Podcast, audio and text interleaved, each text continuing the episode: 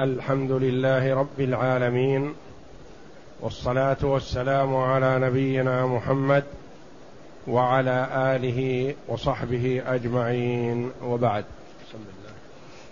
بسم الله الرحمن الرحيم. الحمد لله رب العالمين والصلاة والسلام على نبينا محمد وعلى آله وصحبه أجمعين. قال المؤلف رحمه الله تعالى الحديث الخامس والسبعون بعد المئة. عن عبد الله بن عمر رضي الله عنهما أنه قال سمعت رسول الله صلى الله عليه وسلم يقول إذا رأيتموه فصوموا وإذا رأيتموه فأفطروا فإن غم عليكم فاقدروا له. هذا الحديث متفق عليه كما رواه أهل السنن. يقول صلى الله عليه وسلم إذا رأيتموه فصوموا. أي رأيتم هلال شهر رمضان. فانووا الصيام لأن رؤية الهلال ترى عند غروب الشمس. والليل ليس محلا للصيام وإنما محل الصيام النهار. إذا رأيتم الهلال فاعزموا على الصيام غدا. وإذا رأيتموه أي رأيتم الهلال هلال شهر شوال فأفطروا كذلك. فإن غم عليكم غم يعني ما ظهر لكم. الهلال بسبب شيء غطى على الهلال فلم يرى إن كان هلا. وخفي عليكم الأمر. هل هو هل الهلال هل واختفى بهذا الغيم أم أنه لم يهل؟ قال فاقدروا له. اقدروا له تأتي بمعان منها ضيقوا عليه. قوله تعالى فمن قدر عليه رزقه. قدر بمعنى ضيق. فلينفق مما آتاه الله. وتأتي بمعنى قدروا. قدروا له. تقدير وهو الحساب.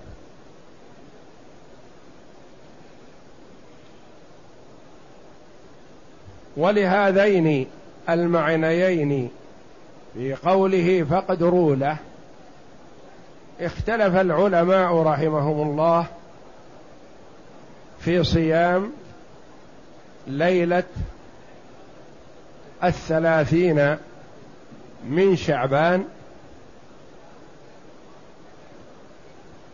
إذا صار غيم أو قتر أو غبار على مطلع الهلال. أما إذا كانت السماء صافية والجو واضح ما لا غبار فيه ولا قتر فهذا لا يجوز صيامه مطلقا. والصائم في مثل هذا مع هذا الوضوح يكون قد عصى رسول الله صلى الله عليه وسلم كما ثبت الحديث من صام يوم الشك فقد عصى أبا القاسم صلى الله عليه وسلم اذا ما دامت السماء صافية فلا يجوز صيام يوم الثلاثين من شعبان. إذا وجد الغيم والقتر فللعلماء رحمهم الله في الصيام ثلاثة أقوال. القول الأول يجب صيامه. وهذا قال به بعض الحنابلة ونسبوه إلى الإمام أحمد رحمه الله. القول الثاني لا يجوز صيامه لأنه يوم شك فلا يجوز صيامه. القول الثالث أنه يجوز صيامه ويجوز فطره. فلا ينكر على من صام ولا ينكر على من أفطر. لأن من أفطر معه الأصل أنه ما هل رمضان. وإنما نحن في شعبان. ومن صام احتياطا لوجود الغيم والقتر فلا ينكر عليه لأن الاحتياط مع الشك والأخذ بالأحوط مطلوب مع وجود مبرر لذلك.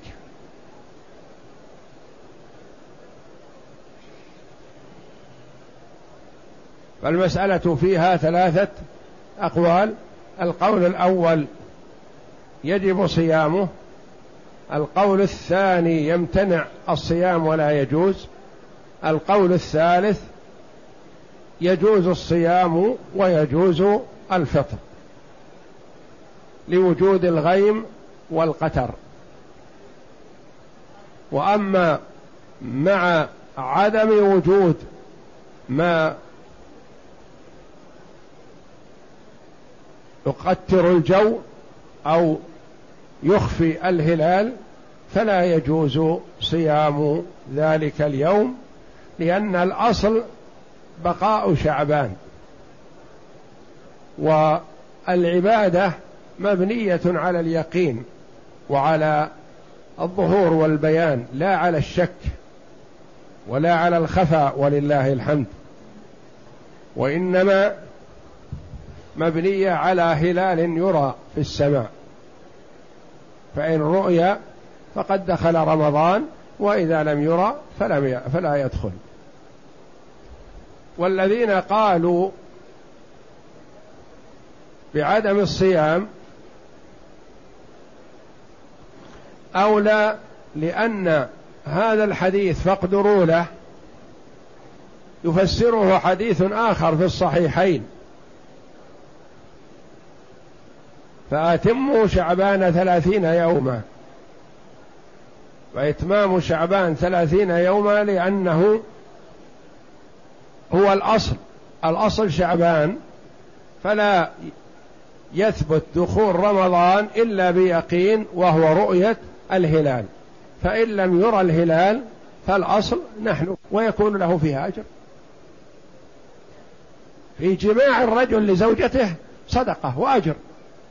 قالوا يأتي أحدنا هذا نشتهيه ونريده ونهواه فكيف نؤجر عليه؟ قال أرأيتم لو وضعها في الحرام أكان عليه وزر؟ قالوا نعم لا شك. يرجم إذا كان ثيب إذا زنى والعياذ بالله يرجم كما يرجم الكلب حتى يموت. فكذا إذا وضعها في الحلال كان له أجر. مثله الأكل مثل سائر الأعمال المباحة. المباح مع النية الطيبة يكون أجر وثواب حسنات. ومع النية السيئة يكون إثم والعياذ بالله. يلبس المرأة الثوب مثلا المناسب له ليستر به عورته وليظهر أمام إخوانه وأصحابه بالمظهر اللائق. خلاف الآتي. ويجوز الضم والكسر في دال اقدروا له. اقدروا له أو اقدروا بكسر الدال. نعم. قوله فصوموا يريد أن ينوي الصيام وتبي وتبيت تلك النية إلى الغد. وتبييت, وتبييت. يعني يبيت المرء النية نية الصيام أنه غدا سيصوم وإلا فليس مأمور بأن يصوم حينما يرى الهلال لأنه يراه ليلا والليل ليس محلا للصيام. نعم. وكذلك في قوله فأفطروا. أفطروا يعني إذا رأيتم هلال شوال فاعزموا وبيتوا النية بأنكم غدا مفطرون. نعم. المعنى الإجمالي أحكام الشرع الشريف تبنى على الأصل فلا يعدل عنه إلا بيقين. يعني نحن في شعبان لا ننتقل منه إلى رمضان إلا بيقين حتى نرى الهلال. نحن في رمضان فلا ننتقل منه إلى شوال حتى يكون انتقالنا مبني على شيء يقين رأيناه وهو أن نرى الهلال في السماء. نعم. ومن ذلك أن الأصل بقاء شعبان وأن الذمة بريئة من وجوب الصيام ما دام أن شعبان لم تكمل عدته ثلاثين يوما. فيعلم أنه, انت أنه انتهت. أو يرى هلال رمضان فيعلم أنه دخل. يرى هلال رمضان بعد تسعة وعشرين فيرى فيعلم أن شعبان انتهى. ولذا فإن النبي صلى الله عليه وسلم أناط صيام شهر رمضان وفطره برؤية الهلال. فإن لا بالحساب. إذا رأيتموه فصوموا إذا وإذا رأيتموه فأفطروا. فلا يجوز الاعتماد على الحساب في هلال رمضان ولا شوال ولا ذي الحجة ولا أي شهر من الشهور. نعم. فإن كان هناك مانع من غيم أو قتر أو نحوهما أمرهم أن يقدروا حسابه وذلك بأن يتموا شعبان ثلاثين ثم يصوموا لأن هذا بناء على أصل بقاء ما كان على ما كان. يعني الأصل أننا في شعبان فلا ننتقل عنه إلى رمضان إلا بيقين. وكذلك إذا كنا في رمضان فلا ننتقل منه إلى شوال إلا بيقين وهو أن نرى الهلال أو نكمل عدة رمضان ثلاثين يوما. اختلاف العلماء اختلف العلماء في حكم صيام يوم الثلاثين من شعبان إذا كان في مغيب الهلال غيم أو قتر أو نحوهما من الأشياء المانعة لرؤيته. الخلاف وهذا إذا كان على مطلع الهلال غيم أو قتر وأما إذا لم يكن هناك غيم ولا قتر فلا يجوز الصيام. نعم. فالمشهور في مذهب الإمام أحمد رحمه الله الذي قال كثير من أصحابه إنه مذهبه هو وجوب صومه من باب الظن والاحتياط. واستدلوا على ذلك بقوله فاقدروا له وفسروها بمعنى ضيقوا على شعبان فقدروه تسعة وعشرين يوما. يعني إذا ضيق عليه يجعل شعبان تسعة وعشرين يوما. وهذه الرواية عن الإمام أحمد من المفردات وهي مروية عن جملة من الصحابة.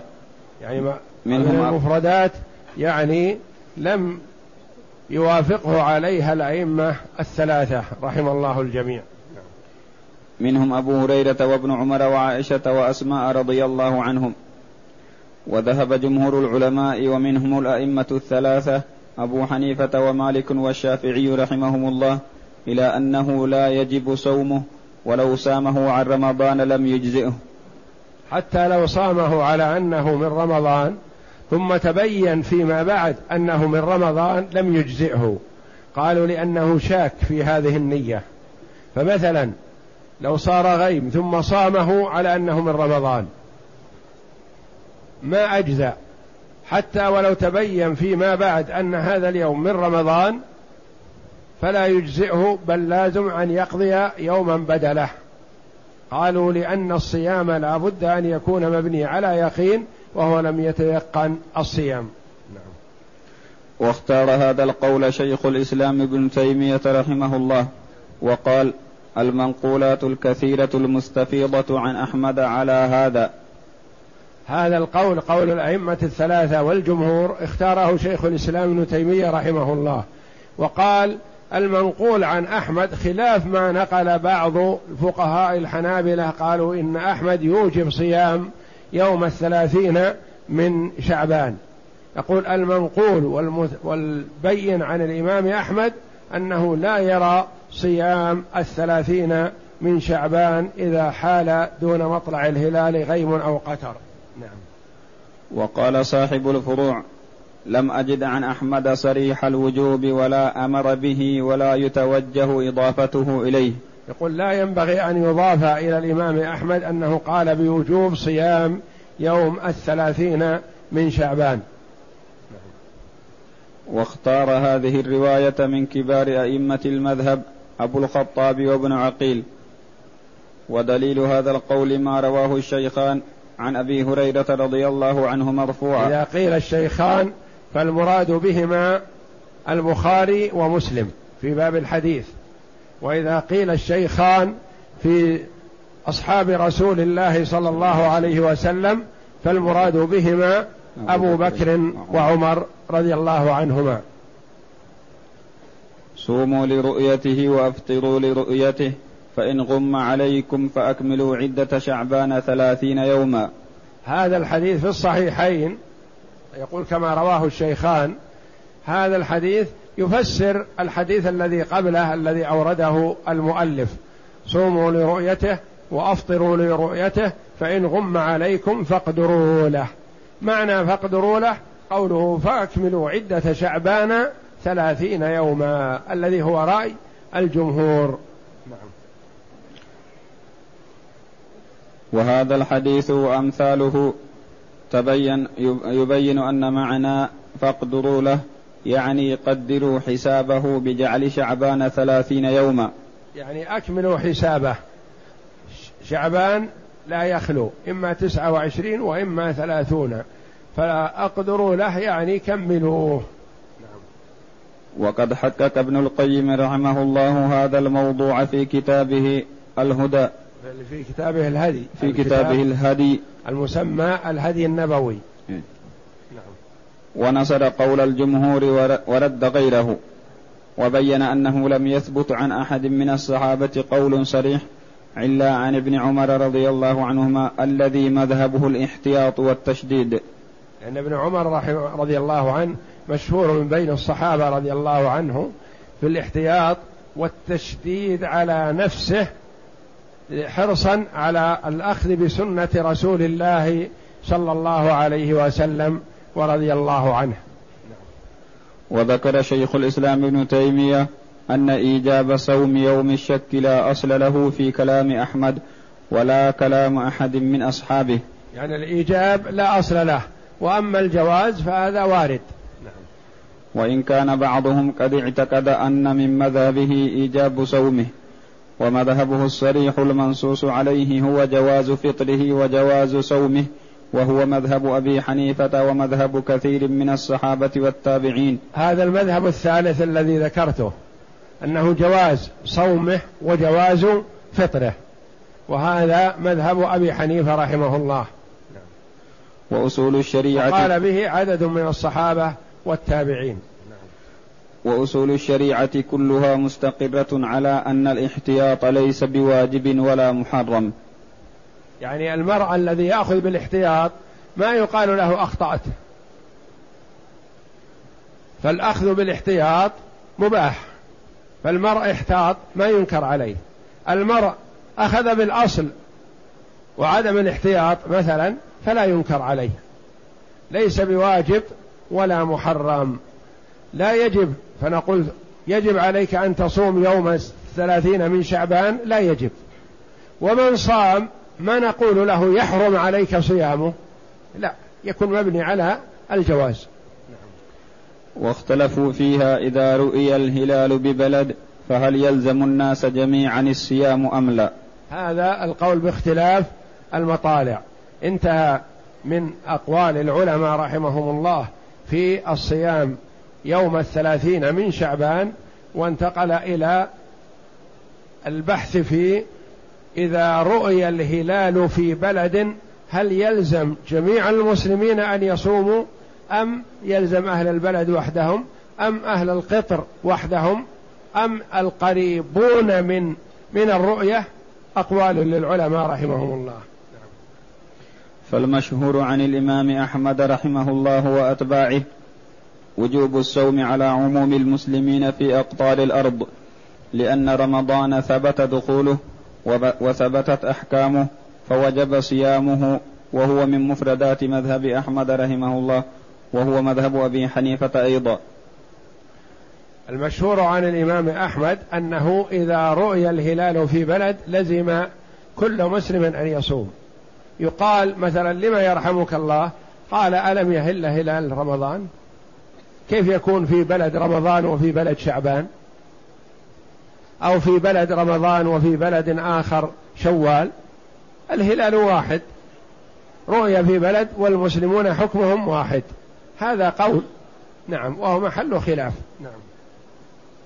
وذهب بعضهم إلى عدم وجوبه وأن لكل أهل وأن لكل أهل بلد رؤيتهم وهو مذهب القاسم ابن محمد وسالم بن عبد الله وإسحاق. لما روى كريب قال قدمت الشام واستهل رمضان وأنا بالشام فرأينا الهلال ليلة الجمعة. القاسم بن محمد بن أبي بكر أحد فقهاء المدينة السبعة رحمة الله عليهم. وسالم بن عبد الله بن عمر بن الخطاب أحد فقهاء المدينة السبعة المشهورين. نعم. ثم قدمت المدينة في آخر الشهر لما فس... روى لما روى كريب لما روى كريب قال قدمت الشام واست... يعني ذهب إلى الشام واستهل رمضان وهو بالشام. نعم. واستهل رمضان وأنا بالشام فرأينا الهلال ليلة الجمعة ثم قدمت المدينة في آخر الشهر. رجع من من الشام إلى المدينة في آخر رمضان. فسألني ابن عباس رضي الله عنهما ثم ذكر الهلال فقال متى رأيت الهلال؟ فأخبرته فقال لكنا رأيناه ليلة السبت فلا نزال نصوم حتى نكمل ثلاثين أو نراه. فقلت ألا تكتفي برؤية معاوية وصيامه؟ فقال لا هكذا أمرنا رسول الله صلى الله عليه وسلم رواه مسلم. حديث كريب هذا واضح مع عبد الله بن عباس ابن عم رسول الله صلى الله عليه وسلم. وهو حبر الأمة وترجمان القرآن رضي الله عنه الذي دعا له النبي صلى الله عليه وسلم بقوله اللهم فقهه في الدين وعلمه التأويل. فكان رضي الله عنه آية في تفسير كتاب الله وفي فهم حديث رسول الله صلى الله عليه وسلم. وكريب يقول هل هلال رمضان وأنا في الشام؟ ليلة الجمعة. وصمنا. وصام معاوية بالشام وأمر الناس بالصيام. فلما قدم كريب إلى المدينة سأله ابن عباس متى صمتم؟ متى رأيتم الهلال؟ قال رأيناه ليلة الجمعة. يعني صام أهل الشام قبل أهل المدينة بيوم. قال ابن عباس رضي الله عنه ما لكننا رأيناه ليلة السبت. فإذا يقول لا نزال نصوم حتى نكمل رمضان ثلاثين يوما. قلت له ألا تكتفي برؤية معاوية وصيامه ليلة الجمعة؟ يكون عليكم يا أهل المدينة قضى يوم وتفطرون مع أهل الشام؟ قال لا. لا نفطر معهم ولا نقضي وإنما نصوم حتى نكمل رمضان ثلاثين يوما أو نرى الهلال. فإن رأوا الهلال مثلا ليلة تسع وعشرين. فحينئذ تبين أنه يجب عليهم قضاء يوم لأن رمضان لا يكون ثمانية وعشرين يوما. فإن رأوا الهلال رمضان ليلة الثلاثين مثلا فيكون رمضان حينئذ تسعة وعشرين يوما. وإذا لم يروه يقول أكملنا رمضان ثلاثين يوما ثم نفطر. فلا نكتفي برؤية من رأى بعيدا عنا مع أن المدينة تبع للشام في ذلك الوقت كانت العاصمة هي دمشق وفيها معاوية رضي الله عنه. لكن الأقطار الإسلامية المتباعدة كان بعضهم لا يصوم مع بعض إذا لم يروا هم الهلال. وذهب الشافعي رحمه الله في المشهور عنه إلى التفصيل وهو أنه إن اختلفت المطالع فلكل قوم حكم مطلعهم وإن اتفقت المطالع فحكمهم واحد في الصيام والإفطار. وهذا الإمام الشافعي رحمه الله يقول ما ننظر للبعد والقرب ننظر للمطالع التوقيت أما إذا اتفقت اتحدت المطالع فالحكم واحد يجب عليهم الصوم. إذا اختلفت المطالع يعني كانت متباعدة في التوقيت فنتبع جهة الجهة الأخرى لكل قوم رؤيتهم. وهذا اختيار شيخ الإسلام ابن تيمية رحمه الله. اختار هذا القول شيخ الإسلام رحمه الله. نعم. وذكر الشيخ محمد بن عبد الوهاب ابن المراكش في كتابه العذب الزلال في مباحث رؤية الهلال أنه إذا كان البعد بين البلدين أقل من 2226 من الكيلومترات فهلالهما واحد وإن كان أكثر فلا. هذا المراكشي رحمه الله يقول ننظر للبعد بين البلدين. إذا كان بينهما أكثر من 2226 كيلو فلكل قوم رؤيتهم. وإذا كانت هذه المسافة هي بينهم أو أقل منها فحكمهم واحد. إذا رؤي في بلد صام أهل البلد الآخر. ما يؤخذ من الحديث اولا أن صيام شهر رمضان معلق برؤية الناس أو بعضهم للهلال. لا بالحساب لأنه قال إذا رأيتموه. نعم. ورد ابن دقيق العيد تعليق الحكم به على حساب المنجمين. فلا يجوز الاعتماد على حساب المنجمين والحاسبين في الهلال لا رمضان ولا غيره. وبين السنعاني أنه لو توقف الأمر على حسابهم لم يعرفه إلا قليل من الناس والشرع مبني على ما يعرفه الجماهير. الشرع في توقيته وأحكامه ظاهر بين والحمد لله. مثلا وقت صلاة الفجر طلوع الفجر. وقت صلاة الظهر زوال الشمس. وقت غروب وقت صلاة المغرب غروب الشمس. وهكذا وقت صلاة العشاء غروب الشفق الأحمر. وقت صيام رمضان إذا رؤي الهلال. وقت العيد يوم اليوم العيد إذا رؤي الهلال ليلة العيد. وهكذا فالأمور مبنية على أمور ظاهرة لا خفاء فيها لأنها لو بنيت على حساب الحاسبين أو المنجمين يجوز أن يكون وقت من الأوقات ما في حاسب. فيختفي الأمر على الناس. والأمور والحمد لله مبنية على أشياء ظاهرة بينة جلية لا إشكال فيها ولله الحمد. ثانيا وكذلك الفطر معلق بذلك. الفطر يعني العيد هلال شوال. ثالثا أنه إذا لم يرى الهلال لم يصوموا إلا بتكميل شعبان ثلاثين يوما وكذلك لم يفطروا إلا بتكميل رمضان ثلاثين يوما. فإذا اختفى ما ظهر أكملوا عدة شعبان ثلاثين يوم. لأنه هو الأحوط. فإذا كان رمضان ولم يروا الهلال ليلة الثلاثين من رمضان أصبحوا صائمين وأكملوا عدة رمضان ثلاثين يوما. رابعا إنه إن حصل غيم أو قتر قدروا عدة شعبان تمام ثلاثين يوما. وقال الصنعاني جمهور الفقهاء وأهل الحديث على أن المراد من فاقدروا له إكمال عدة شعبان ثلاثين يوما كما فسره في حديث آخر. لأن بعض الأحاديث يفسر بعض ففي حديث الذي معنا فاقدروا له والحديث الآخر في الصحيحين فأكملوا عدة شعبان ثلاثين يوما. ونعرف قطعا أن الحديثين لا يتعارضان. ينطق بهما النبي صلى الله عليه وسلم فأحدهما يفسر الآخر.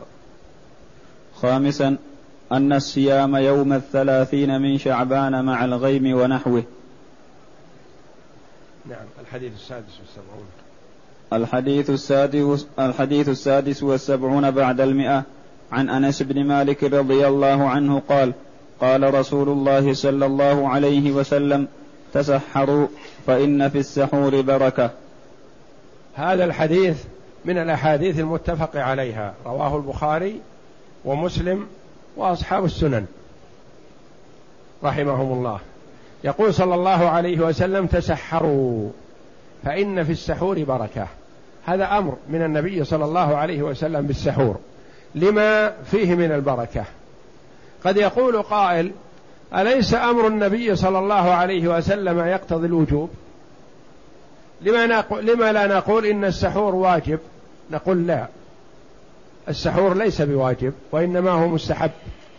يقول ما الذي صرف الأمر عن الوجوب؟ يقول صرفه عن الوجوب كون النبي صلى الله عليه وسلم نفسه يواصل أحيانا. ولو كان للوجوب السحور الأمر بالسحور واجب ما واصل عليه الصلاة والسلام. لكن هو كان يواصل أي الأيام. وأحب الصحابة رضي الله عنهم أن يواصلوا مثله فنهاهم صلى الله عليه وسلم. يعني كان يصوم اليومين والثلاثة والأربعة جميع لا يفطر بينها أبدا. فأحب بعض الصحابة رضي الله عنهم أن يواصلوا مثله صلى الله عليه وسلم فنهاهم وقال إني لست كهيئتكم أبيت يطعمني ربي ويسقين. شفقتي على أمته نهاهم عن الوصال. هو يواصل يقول يبي أبيت يطعمني ربي ويسقين. إذا ما ما واصل.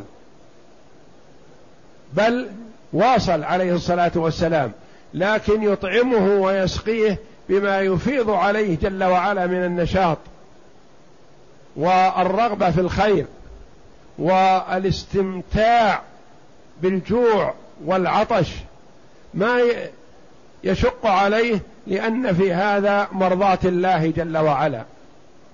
فالمرء أحيانا يتلذذ بلا شيء يأكله أو ينأس به إلا شيء روحي.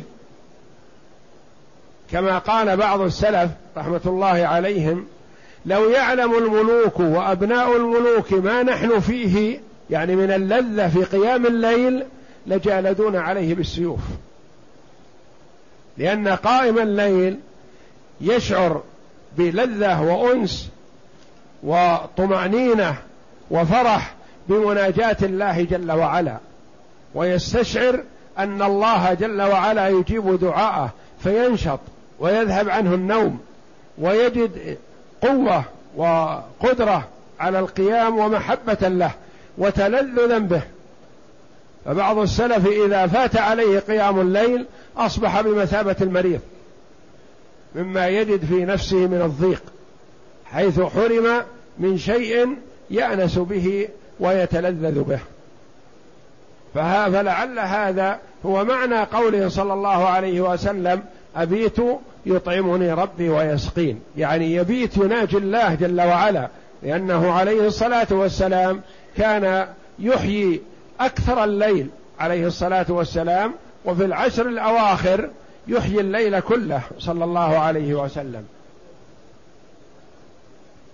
إذا عرفنا أنه صلى الله عليه وسلم يصلي إحدى عشرة ركعة من الليل. والركعة الواحدة صلى فيها بالبقرة والنساء وآل عمران. في ركعة واحدة قيام واحد.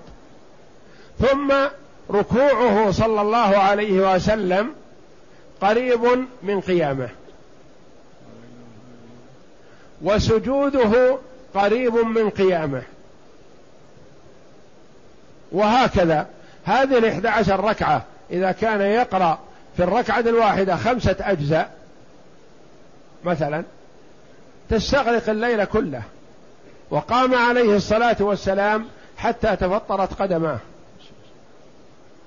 ولا يتألم صلى الله عليه وسلم بتفطر قدميه بل يتلذذ بهذا لأن في هذا مرضاة الله جل وعلا. الأمة أشفقت عليه. من الصحابة رضي الله عنهم عائشة رضي الله عنها تقول أتفعل هذا يا رسول الله؟ وقد غفر الله لك ما تقدم من ذنبك وما تأخر؟ قال أفلا أكون عبدا شكورا؟ وحذيفة بن اليمان رضي الله عنه حاول أن يصلي مع النبي صلى الله عليه وسلم لعله يستطيع فيقول شق علي حتى هممت أن أجلس وأدعه. ما تحمل. أن يقف في القراءة البقرة والنساء وآل عمران. وما كان يقرأ سردا سريعا صلى الله عليه وسلم كان يقرأ فإذا مر بآية فيها تسبيح سبح وقف عن القراءة يسبح. فإذا مر بآية فيها وعيد وقف يتعوذ. وإذا وقف وإذا مر بآية فيها سؤال وقف وسأل الله جل وعلا. فما كان عليه الصلاة والسلام يسرد هذه السور الثلاثة الطوال سردا في ركعة واحدة بل يقرأها بتدبر وتأمل وسؤال وتسبيح. إذا مر بآية فيها تسبيح سبح وإذا مر بآية فيها تعوذ تعوذ وإذا مر بآية فيها سؤال سأل. فكان عليه الصلاة والسلام يتلذذ بهذا القيام كما يتلذذ بالصيام والوصال ونهى أمته عن الوصال شفقة عليهم. فلما ألحوا عليه واصل بهم صلى الله عليه وسلم يوما ثم يوما ثم يوما حتى رأوا الهلال وقال لو لم نرى الهلال لزدتكم كالمنكل لهم. يعني لما يلحون عليه في الوصال وهو يمنعهم شفقة عليهم صلوات الله وسلامه عليه. قال تسحروا فإن في السحور بركة. صدق صلى الله عليه وسلم. في السحور بركة. فيه إعانة على الصيام. فيه إعانة على المحافظة على الصلاة. فيه إعانة على ذكر الله جل وعلا لأن المسلم إذا قام وقت السحر يأكل يتسحر سيذكر الله يستغفر يكبر يحمد وهكذا. والأكل في آخر الليل مقول للمسلم على الصيام بخلاف ما إذا أكل في أول الليل أو في وسط الليل كما يفعل بعض الناس خطأ. أن يأكل مثلا في منتصف الليل ثم ينام. أولا هذا مضر صحيا إذا أكل ونام. ثم إنه تذهب فائدة السحور من كونه يستمتع به ويتقوى به على النهار. إذا أكل في منتصف الليل إذا جاء آخر الليل وإذا هو قد أوشك على أن يجوع. وإذا تسحر آخر الليل قام لصلاة الفجر وأداها. خلافا لما يفعله بعض الجهلة. يتسحر أول الليل ثم ينام ولا يستيقظ لصلاة الفجر إلا بعد طلوع الشمس والعياذ بالله. وهذا علامة على عدم رده وعدم قبوله. على عدم قبوله وأنه لا فائدة في عمله والعياذ بالله. إذا حافظ على الصيام وصام وضيع الصلاة خسر لأن الصلاة أهم من الصيام. والصلاة آكد أركان الإسلام بعد الشهادتين. فإذا حافظ عليها فهو سيحافظ على ما سواها. وإن ضيعها والعياذ بالله فهو لما سواها أضيع. حتى وإن صام لأن الصيام كما قال بعض السلف أهون ما في الصيام ترك الطعام والشراب. وإنما الصيام صيام النفس صيام الجوارح صيام اللسان صيام القلب. عن الغل والحقد والحسد صيام اللسان عن السب والغيبة والنميمة صيام الجوارح عن أن تمتد إلى محرم صيام الجسد عموما عن أن يقع في الحرام لأن المرء إذا صام ونام وترك الصلاة فما صام بدنه ما صام. جوع نفسه وضيع نفسه. إذا ضيع الصلاة فقد ضيع دينه. لأنها هي الأساس. بعض الناس يجهل جهلا عظيما في أن يأكل أول الليل أو يكثر الأكل أول الليل أو وسط الليل ثم ينام ويتخلف عن صلاة الفجر. هو إن أكل ونام وقام لصلاة الفجر فلا ضرر عليه في دينه لكنه ضر ببدنه. يضر بدنه إذا أكل كثيرا ونام. لكن إذا قام لصلاة الفجر فلا عليه فلا إثم. لكن المشكلة إذا أكل ونام ولم يستيقظ لصلاة الفجر وتركها حتى يقوم إن كان عنده عمل أو دوام أو نحو ذلك وصلاها بعد طلوع الشمس أو بعد ارتفاع الشمس عمدا قصدا. هذا هو الخطأ العظيم وهذا إذا فعل ذلك يستتاب فإن تاب ولا قتل. ما يجوز إقراره. إذا اطلع عليه فما يجوز إقراره يستحق القتل إذا أخر الصلاة عن وقتها. لأن من أخر الصلاة عن وقتها عمدا فما أداها.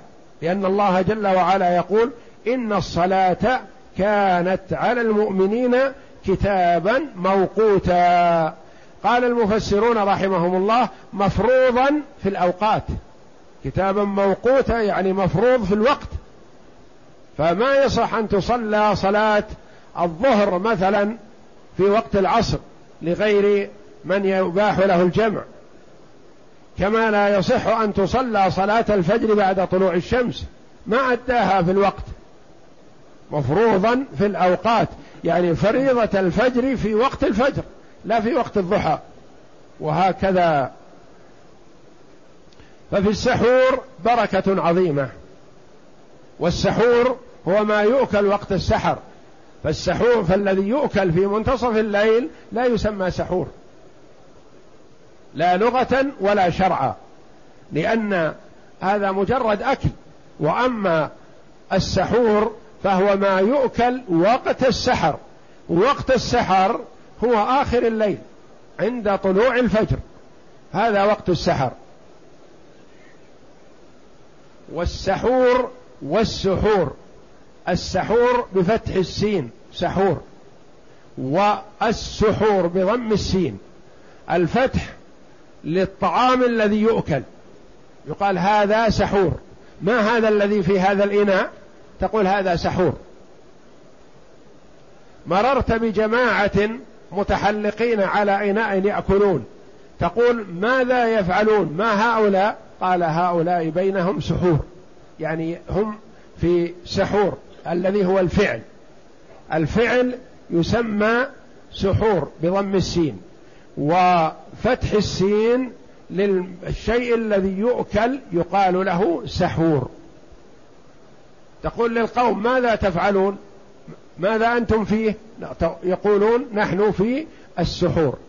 يعني نفعل نأكل السحور. وهذا الطعام ما هو؟ قال هذا سحور.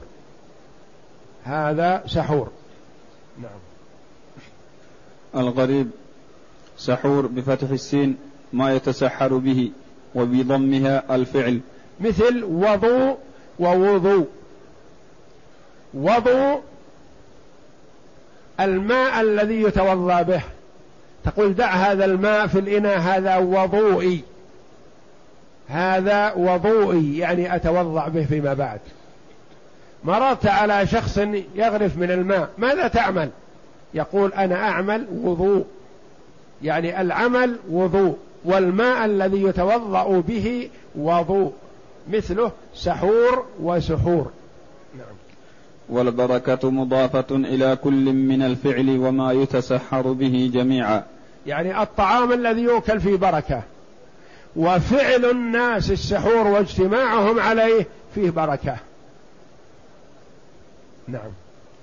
المعنى الإجمالي يأمر النبي صلى الله عليه وسلم بالتسحر الذي هو الأكل والشرب وقت السحر استعدادا للصيام ويذكر الحكمة الإلهية فيه وهي حلول البركة. لأنه عليه الصلاة والسلام لا ينطق عن الهوى. ولا يخبر إلا بما هو حق فهو قال فإن في السحور بركة. يجزم المسلم بأن في سحوره بركة لأن الذي أخبر بذلك هو المعصوم صلوات الله وسلامه عليه. ويحصل السحور ولو بشيء قليل. لا يلزم أن يأكل اكلا كثيرا وإنما المهم أن يأكل شيئا في آخر الليل وقبيل طلوع الفجر الذي هو وقت السحور. والبركة تشمل منافع الدنيا والآخرة. يعني يكون بركة نفع في الدنيا والآخرة نفع للبدن نفع للمرء في دينه نفع له في آخرته عند ربه جل وعلا. وكل هذه تحصل بقوله صلى الله عليه وسلم تسحروا. فإن في السحور بركة دينية ودنيوية ومالية وبدنية وأخروية. فمن بركة السحور ما يحصل به من الإعانة على طاعة الله تعالى في النهار. لأن فرق بين امرئ صام وهو متسحر وامرؤ آخر صام على غير سحور. تجد الذي صام متسحر أولا بركة هذا الطعام الذي أكله في هذا الوقت تختلف عن بركة أي طعام يأكله أول الليل أو أو النهار أو غيره. ثانيا تجد عنده قوة ومناعة لأنه تسحر أكل آخر الليل. فيبقى تبقى القوة معه مستمرة. بخلاف المرء الذي لم يتسحر تجده في حال ضعف وعجز وكسل من أول النهار. فإن الجائع والظامئ يكسل عن العبادة. نعم. ومن بركة السحور أن الصائم إذا تسحر لا يمل إعادة الصيام خلافا لمن, لمن لم يتسحر. فإنه يجد حرجا ومشقة يثقلان عليه العودة إليه. يعني الذي يتسحر يرتاح للصيام ولا يمله. والذي يتسحر ولا يتسحر يمل الصيام لأنه جوع شديد. وما أخذ ما يمنعه عن الجوع ويعينه عليه فيمل الصيام. والمسلم المفروض أن يكون مقبل على العبادة ويحرص عليها. ولذا أمر المسلم بأن لا يشق على نفسه في العبادة. أن يؤدي من العمل ما يطيق. فإذا شق عليه القيام مثلا يجلس. فإذا شق عليه السهر ينام. فإذا شق عليه الصيام مثلا في أوقات النفل والتقرب إلى الله يفطر يتقوى على الطاعة حتى لا يمل العبادة بخلاف ما إذا شق على نفسه ربما يكون عنده ملل من العبادة وعجز وتثاقل وعدم رغبة في الاستمرار فيها. وإن كان يجاهد نفسه لكن إذا كان ينقاد إليها بانقياد وانشراح صدر فهو أولى وأفضل. ومن بركة السحور الثواب الحاصل من متابعة الرسول عليه الصلاة والسلام. الاقتداء بالنبي صلى الله عليه وسلم في السحور هذه فائدة عظيمة. وحرص المرء على أن يتسحر لأن النبي يتسحر. هذه تعطيه قوة إيمان ورغبة في الخير. أنا ما مثلا ما قمت من أجل إشباع بطني ولا رغبة في الأكل الكثير أو نحو ذلك وإنما أنا آكل لو ما أشتهيه كما يقول بعض الناس أنا ما أشتهي السحور. لو ما أشتهي السحور آكل اقتداء بالنبي صلى الله عليه وسلم لأن النبي أكل وقت السحر فأنا آكل مثله. فهذه تعطي المرء قوة إيمانية وحسن في متابعة النبي صلى الله عليه وسلم وحرص على ذلك. ومن بركته أيضا أن المتسحر يقوم في آخر الليل فيذكر الله تعالى ويستغفره ثم يصلي صلاة الفجر جماعة بخلاف من لم يتسحر وهذا مشاهد. ومن بركة أن المتسحر يقوم آخر الليل لأن المتسحر اللي يرتب أموره على السحور لن يقوم مثلا قبل الفجر بعشر دقائق من أجل يأكل بس وخلاص غالبا تجده يقدم.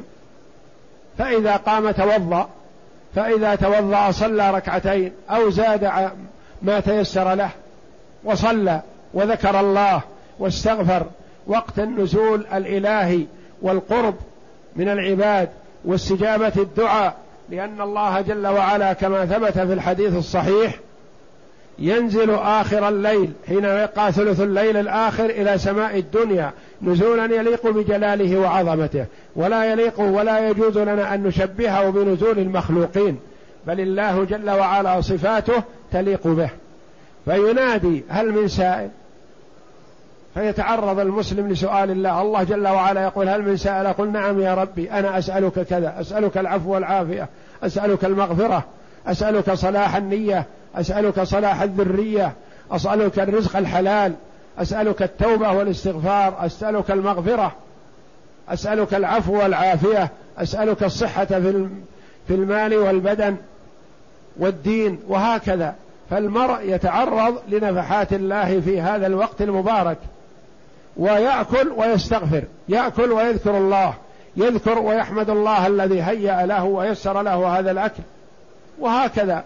فهو يذكر الله ويستفيد فائدة عظيمة فهو يذكر الله. ثم لو لم يأتي منه إلا أن المرأة إذا تسحر آخر الليل توضأ وقام لصلاة الفجر.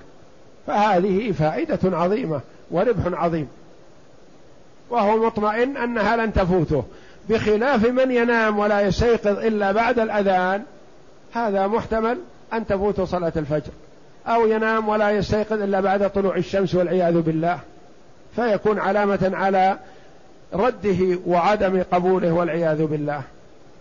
فليحذر المسلم مخالفة السنة وليحرص على التمسك بالسنة ولو أن يشرب قليلا من الماء أو فنجال من القهوة أو فنجال شاي أو أي شيء يأكله من الأكل ولو قل ليكون مقتديا بالنبي صلى الله عليه وسلم في السحور.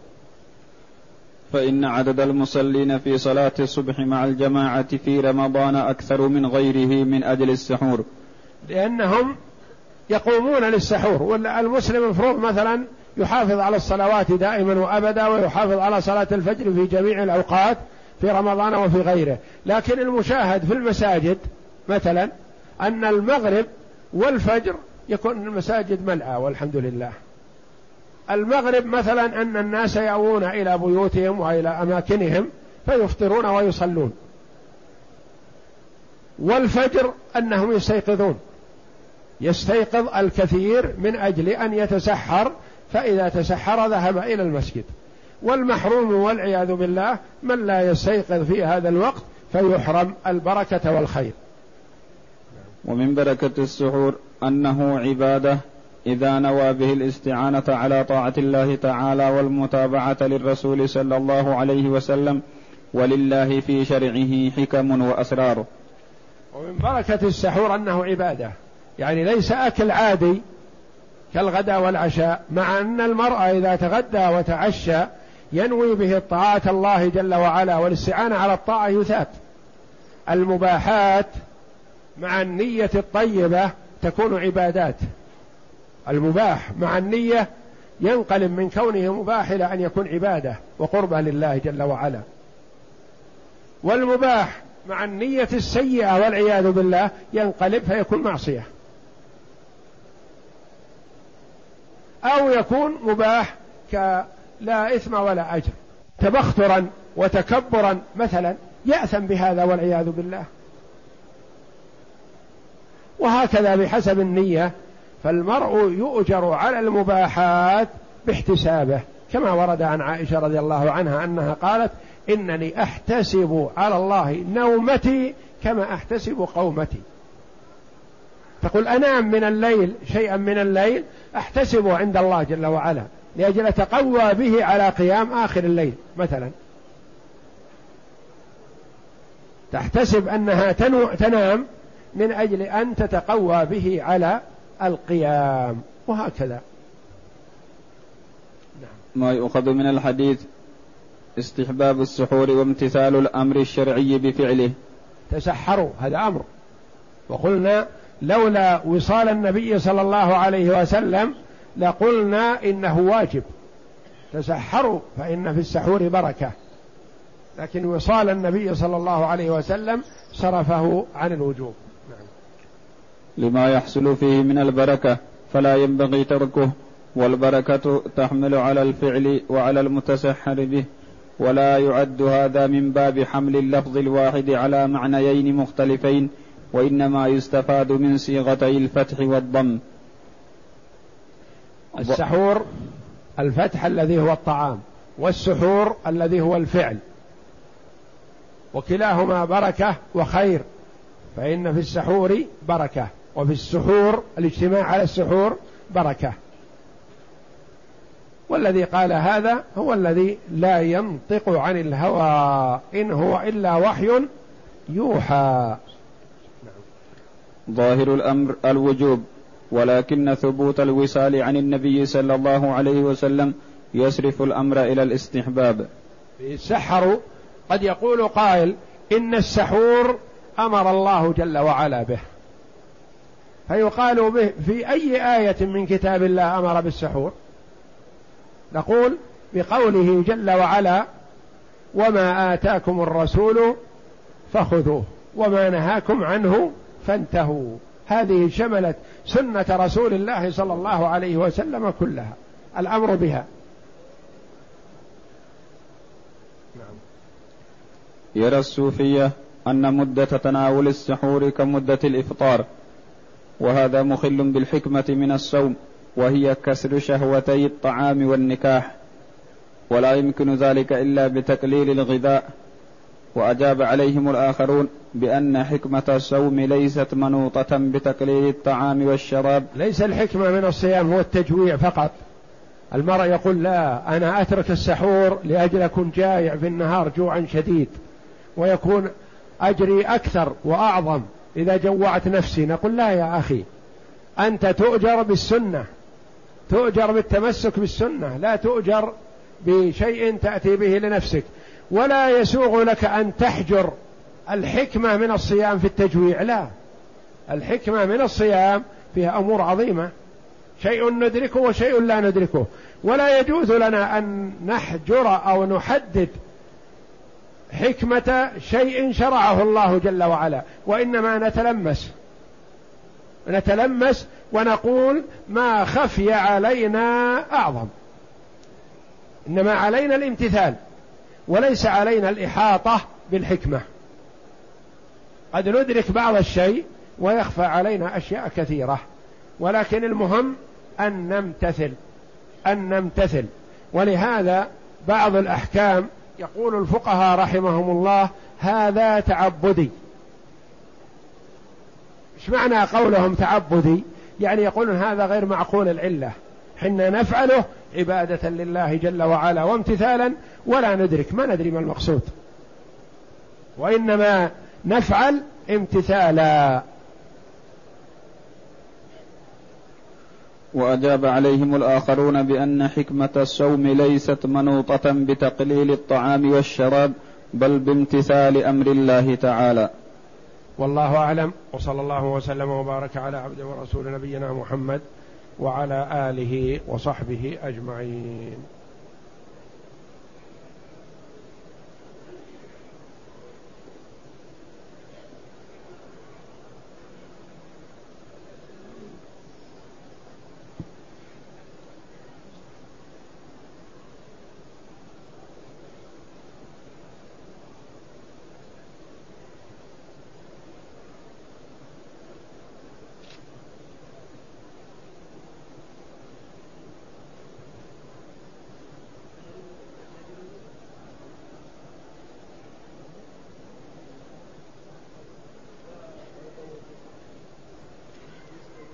يقول هل يجوز لرجل زوج امرأة لا لا تنجب علما أن هذه الزوجة تعلم من قبل الزو من قبل الزواج من قبل الزواج أنها لا تنجب هل يجوز له أن يطالب برد المهر أم لا؟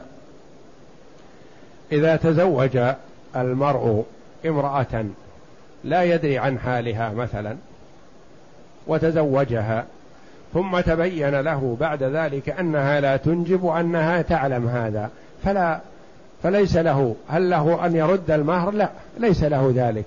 لأن الإنجاب قد يقول الناس إنها لا تنجب وقد يقول الأطباء إنها لا تنجب مثلا ثم تنجب بأمر الله. وقد تكون تنجب كل سنة ولد فإذا تزوج هذا الرجل ما أنجبت. الإنجاب إلى الله جل وعلا. إذا كان في المرأة عيب عيب ظاهر محسوس مثلا فتخبر به. وكذا إذا كان في الرجل عيب من العيوب التي ما يعذر الإنسان بإخفائها فيعلم عنها. وأما الأمور الخفية التي مردها إلى الله جل وعلا فهذا لا ليس للمرء الخيار في هذا ولا يقول إنها غشتني بنفسها لأنها لا تنجب. قد يقال إنها لا تنجب وتنجب. وتزوج المرأة التي لا تلد يعني كان يعلم وأقدم عليها. نقول لا ينبغي للمرء أن يقدم على الزواج بامرأة لا تنجب. إلا إذا كان عنده زوجة أو زوجات ينجبن وأخذ هذه المرأة رفقا بحالها أو احتسابا أو ليضمها إلى نفسه ليقوم بمؤونتها ونحو ذلك فبحسب ما في قلبه من النية الطيبة يؤجر على ذلك. أما أن يختار التزوج بها لأنها لا تنجب لأنه لا يريد أولاد فهذا لا يجوز. لا يجوز للمسلم أن يقدم على الزواج بامرأة لا تنجب لأنه لا يريد أولاد. وإنما النبي صلى الله عليه وسلم حث ورغب في الولود في قوله صلى الله عليه وسلم تزوجوا الودود الولود فإني مكاثر بكم الأمم يوم القيامة. وجاء يستشير رجل في أن يتزوج امرأة جميلة وفيها وفيها من صفات الحسن إلا أنها لا تنجب فنهاه عليه الصلاة والسلام.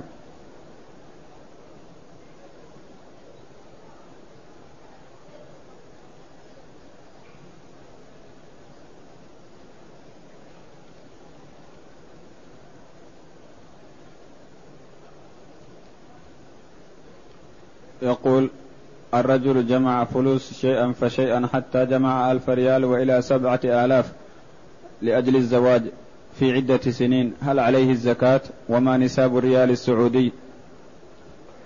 المرء إذا جمع مالا دراهم من أجل الزواج أو من أجل شراء أرض أو من أجل شراء بيت أو دكان أو نحو ذلك مثلا فإذا بلغت نصابا وحال عليها الحول وجب عليه أن يزكيها وإن كان معدها لأمر من الأمور.